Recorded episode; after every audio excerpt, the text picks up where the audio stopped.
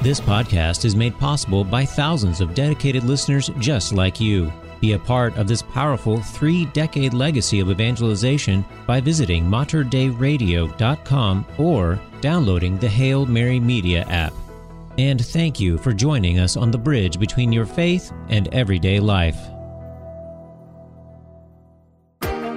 Welcome to Sunday Commentary, a weekly program designed to break open the Sunday Scripture readings.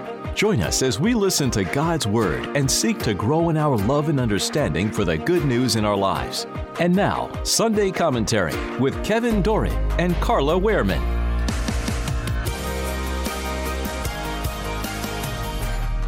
The liturgical scripture readings for the 27th Sunday in Ordinary Time. A reading from the book of Habakkuk. How long, O Lord? I cry for help, but you do not listen. I cry out to you, violence, but you do not intervene. Why do you let me see ruin? Why must I look at misery? Destruction and violence are before me. There is strife and clamorous discord. Then the Lord answered me and said, Write down the vision clearly upon the tablets, so that one can read it readily. For the vision still has its time, presses on to fulfillment and will not disappoint. If it delays, wait for it. It will surely come. It will not be late. The rash one has no integrity, but the just one, because of his faith, shall live. The word of the Lord. Thanks be to God. The responsorial psalm If today you hear his voice, harden not your hearts. If today you hear his voice, harden not your hearts. Come, let us sing joyfully to the Lord. Let us acclaim the rock of our salvation. Let us come into his presence with thanksgiving. Let us joyfully sing psalms to him. If today you hear his voice, harden not your hearts. Come, let us bow down in worship. Let us kneel before the Lord who made us. For he is our God, and we are the people he shepherds, the flock he guides. If today you hear his voice, harden not your hearts. Oh, that today you would hear his voice. Harden not your hearts as at Meribah, as in the day of Massah in the desert, where your fathers tempted me. They tested me, though they had seen my works. If today you hear his voice, harden not your hearts. A reading from the second letter of St. Paul to Timothy. Beloved, I remind you to stir into flame the gift of God that you have through the imposition of my hands. For God did not give us a spirit of cowardice, but rather of power and love and self control. So do not be ashamed of your testimony to our Lord, nor of me, a prisoner for his sake, but bear your share of hardship for the gospel with the strength that comes from God. Take as your norm the sound words that you heard from me in the faith and love that are in Christ Jesus. Guard this rich trust with the help of the Holy Spirit that dwells within us. The Word of the Lord. Thanks be to God. A reading from the Holy Gospel according to Luke. Glory to you, O Lord. The apostles said to the Lord, Increase our faith. The Lord replied, If you have faith the size of a mustard seed, you would say to this mulberry tree, Be uprooted and planted in the sea, and it would obey you. Who among you would say to your servant who had just come in from plowing or tending a sheep in the field, Come here immediately and take your place at table? Would he not rather say to him, Prepare something for me to eat? Put on your apron and wait on me while I eat and drink. You may eat and drink when I am finished. Is he grateful to that servant because he did what was commanded? So should it be with you. When you've done all you have been commanded, say, We are unprofitable servants we have done what we were obliged to do. The Gospel of the Lord. Praise to you, Lord Jesus Christ. Oh, Kevin, we are opening up the month of October, and I want to make mention that October is Respect Life Month, and the U.S. Conference of Catholic Bishop website has posted a statement I want to read. Every October, we consider more deeply why every human life is valuable and reflect on how to build a culture that protects life from conception to natural death. And this year's focus is on St. Joseph, defender of life. And this year, regarding the recent U.S. Supreme Court's Dobbs decision, the USCCB website has pul- published this following statement. The Dobbs decision presents a historic opportunity to reshape society for the better. The injustice of abortion has loosened its grip on our nation's Constitution. We call on Congress to seize this hopeful moment by coming together around the dignity of every human person and the common good. This begins with the recognition that every human life is a gift from God with an inalienable right to life, deserving of full legal protection. We must also recognize that the family, founded upon the love and mutual self gift of husband and wife, is the first building block of society, and that raising children is both a great gift and a lifetime responsibility. The USCC website also offers various resources to help individuals better understand and equip themselves with facts regarding this and other life and liberty issues that impact every aspect of our society. Mm, how important those words really are. That was beautiful. Thank you for sharing that. And you know, it really shows the the faith, the work, the trust, the perseverance of faithful Christians through decades and how it finally uh, you know came to fruition and how mm-hmm. beautiful that is and how important life is. And yeah. that that's actually with our 27th sunday today uh, we're going to really read a theme of faith and trust. We see um, during especially the time of habakkuk that you read a, a time of lawlessness a time of, time of domination and and uh, you know all these wars and factions fighting against each other. And i'm going to spend just a few minutes into that. And and really it's it's kind of you look at it today, there seems to be this time of lawlessness that seems to pervade our society today. And yet, that faith, that trust, that work, that prayer, how important that is for us to stay in fidelity with the church and with Christ. So Yeah, so true. Yeah. So Habakkuk. So this is interesting. This is the only time that we listen or, or hear from Habakkuk in the whole three year cycle. So we're going to actually spend probably the majority of our time kind of in this area here today. Um, not much is actually known about his life in person other than he seems to have been associated with the temple in Jerusalem in some way. And there's three main parts of the book. So in our reading today, we actually hear from chapter 1 and chapter 2. Section 1 of Habakkuk is a dialogue between the prophet and God about injustice. So mm-hmm, you hear that at mm-hmm. the beginning of the reading. Right. Then the second part, which we hear from in chapter 2, is the proclamation of five woes on the Babylonian invaders.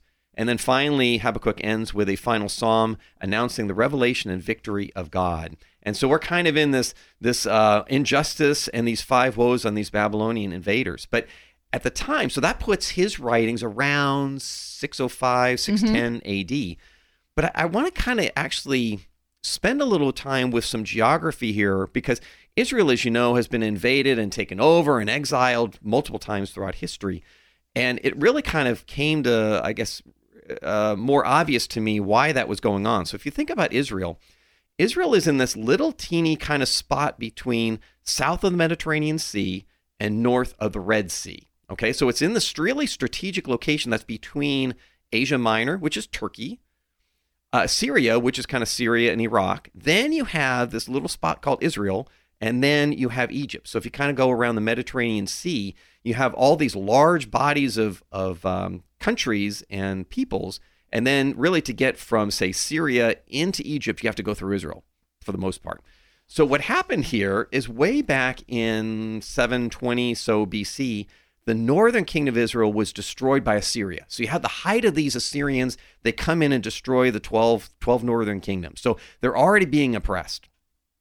Then, at the height of the Assyrian power around 660, then you see the Chaldeans in Babylonia, which we hear about today, the Babylonians they start coming into power. So you're already oppressed by the Assyrians, Babylonians are taken over, and all of a sudden the, there's the capture of, of you know Nineveh, and the Babylonians take take over, and they eventually exile in the Babylonian exile, which obviously happens.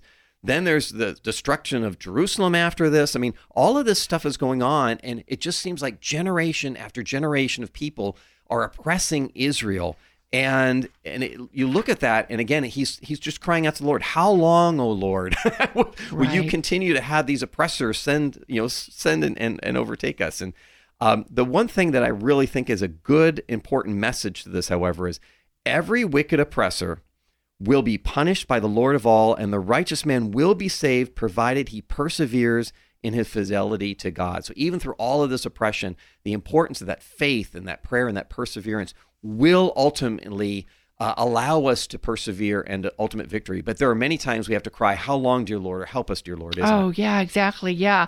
I've been there, um, but I'm sure that when I cry out, it sounds more like, Don't you see what's happening? You know, why aren't you doing something?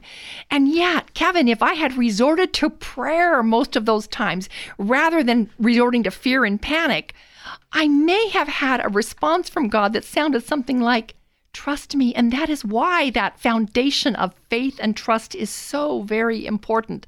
But to get to that place where we respond to trouble with prayer, it takes practice, it takes discipline, and it takes determination because it's not a common or ordinary way to react to distress. In good times and in bad, God has a plan. But we also need to remember that God's time is not our time. And sometimes the lesson God has for us is to simply learn how to be patient and trust Him. Yeah, and you talk about that how long and learning to trust him. I think that you know we we have several uh, friends who are going through very difficult times now. Death of a family member. We have other friends who are struggling with elderly um, parents and relatives. We have other friends who are now struggling with different types of cancers.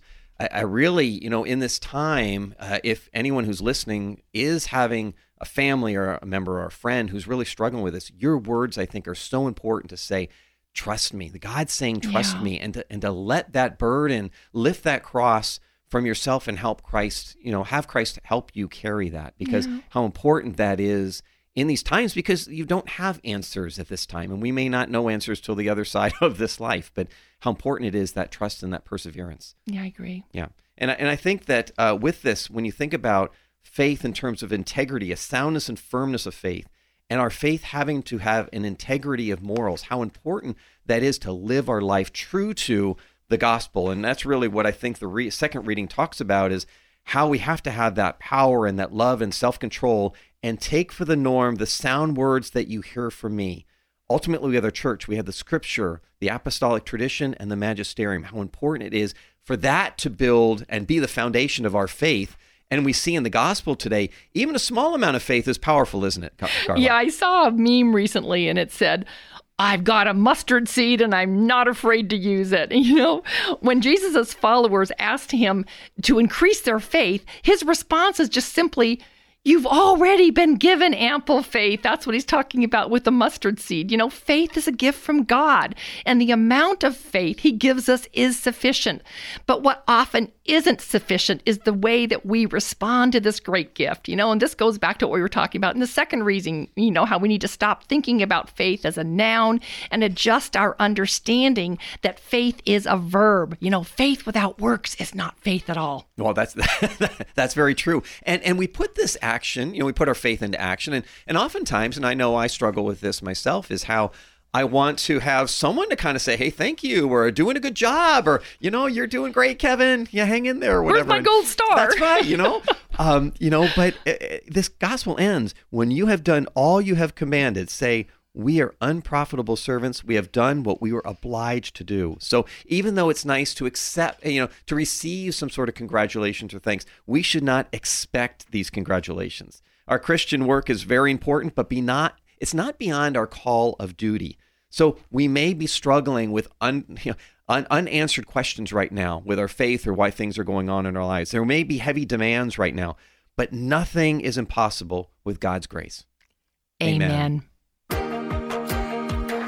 You've been listening to Sunday Commentary with Kevin Doran and Carla Wehrman, produced at the studios of Mater Dei Radio. For more information about this show, go to materdeiradio.com. That's M A T E R D E I radio.com.